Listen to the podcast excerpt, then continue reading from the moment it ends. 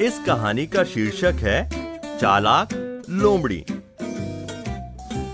एक दिन एक कौए ने एक बच्चे के हाथ से एक रोटी छीन ली। उसके बाद वह उड़कर पेड़ की ऊँची डाली पर जा बैठा और उस रोटी को खाने लगा।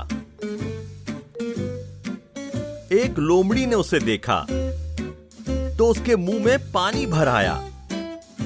वह पेड़ के नीचे जा पहुँची।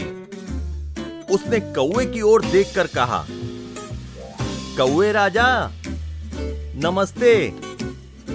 आप अच्छे तो हैं? कौए ने कोई जवाब नहीं दिया। लोमड़ी ने उससे कहा कौए राजा, आप बहुत सुंदर और चमकदार लग रहे हैं।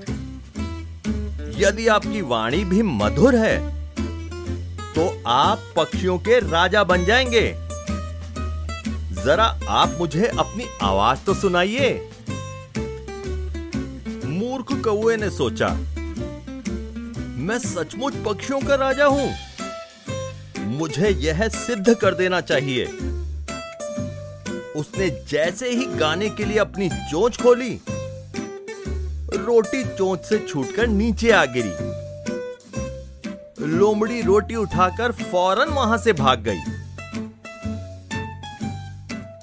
इस कहानी से हमें यह शिक्षा मिलती है कि झूठी तारीफ़ करने वालों से हमेशा सावधान रहना चाहिए।